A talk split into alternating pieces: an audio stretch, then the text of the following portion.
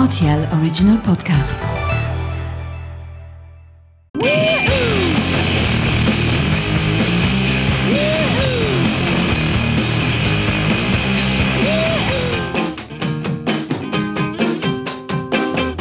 Is the second song on an album the best or at least the most important?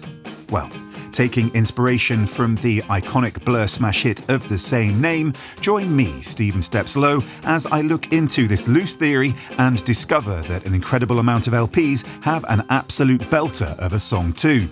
We also speak to international artists and musicians and find out what they have to say on the matter, with some surprising results. Each week, we will be running the rule over a classic song too, and inviting guests to agree or disagree. This week, thanks to a little bit of listener feedback, Derek, second name held off for GDPR reasons, asked if we could feature a song that came out before the 90s.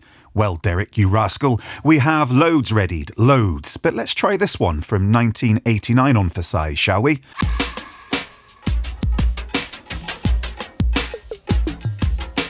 Okay,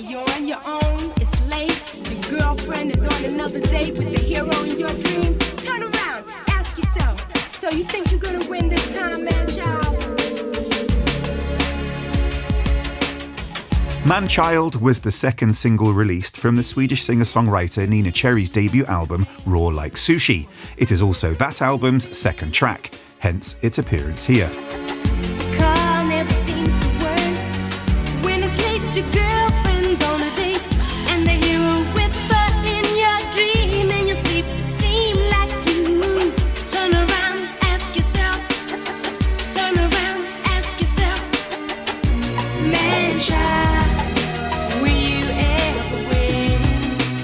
In the late 80s and early 90s, Neneh Cherry was one of the coolest musicians in the world.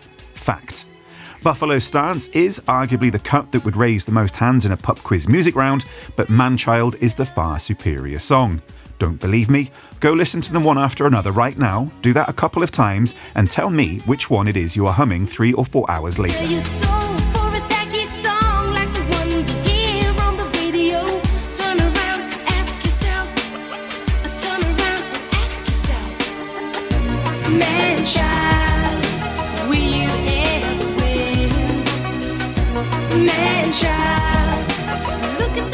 Cherry composed the song on a tatty little Casio using its auto chord setting. Producer Cameron McVey quips that she'd used every available chord on the machine, ending up with seven in the verse alone. Robert Del Naja, later better known as 3D from Massive Attack, added some spice to the fabled rap part, and Nellee Hooper added the beats.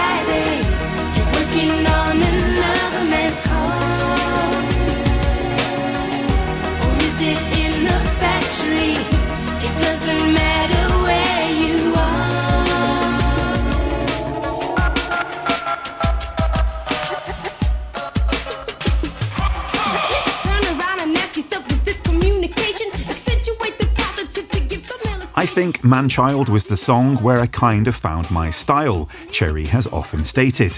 I think that song, the style of the song, the spirit and the feeling of it has reappeared. It always reappears along the way in other songs that I've written.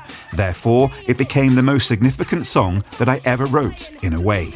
I don't think we've ever had on this podcast any stronger proof that this is the best song 2 there has been. The Los Angeles Times wrote about the song and its music video, saying nothing less than one of the most visually arresting video clips ever produced, illustrating one of 1989's truly great singles, an accusatory yet compassionate balladic broadside. Man, child,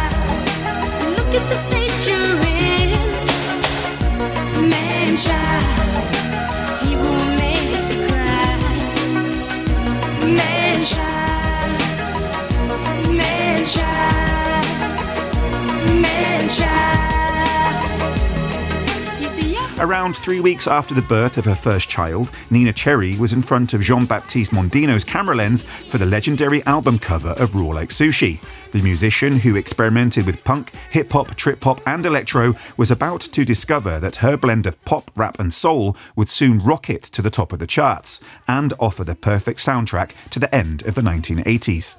In speaking to the UK paper and news site The Guardian in 2021, Cherry would reveal that the person in the song does in fact exist, but it isn't about them as such.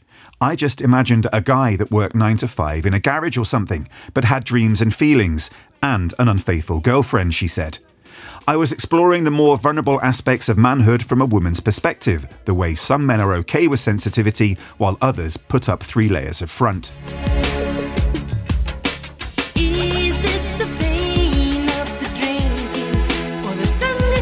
Everyone loved Manchild, except Neneh's American record company, who refused to release it. They wanted another Buffalo Stance, which had reached number three in the US. They said Manchild wasn't white enough to be white or black enough to be black, and not left field enough to be left field. We met, says Cherry, all these corporate tossers who are so heavy with us because if you fuck up in America, they declare war on you. When Cherry took a plane for the first meeting, the plane developed a fault over Greenland and they had to turn around. I took that as a sign, she said.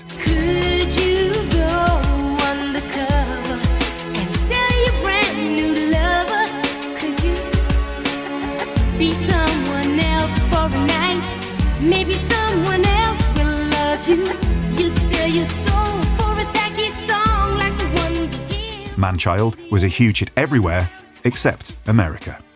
Earlier this year, an album called The Versions was released featuring Sia taking on the classic. Swedish songstress Robyn takes a stab at Buffalo Stance, and the album also sees Anohni, Green Tea Peng, Jamila Woods, and Sudan Archives re recording favourite cuts. Sia said of Cherry, Neneh was my favourite artist when she hit the scene.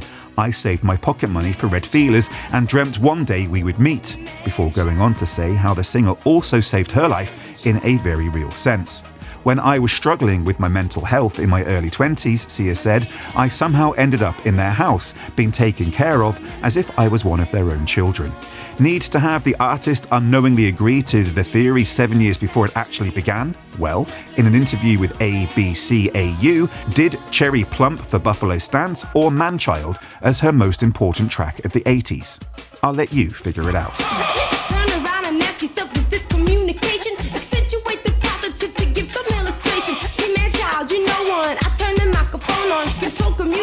When I'm kicking it and to the point where I need air that I breathe an audience that's waiting and ecstatic to receive. To add further weight to my argument, the rap section holds up much better than a lot of the tracks released at the same time do, and certainly makes a better crack of it than John Barnes does on World in Motion, released almost one year later. Yes, I did go there. Self-express,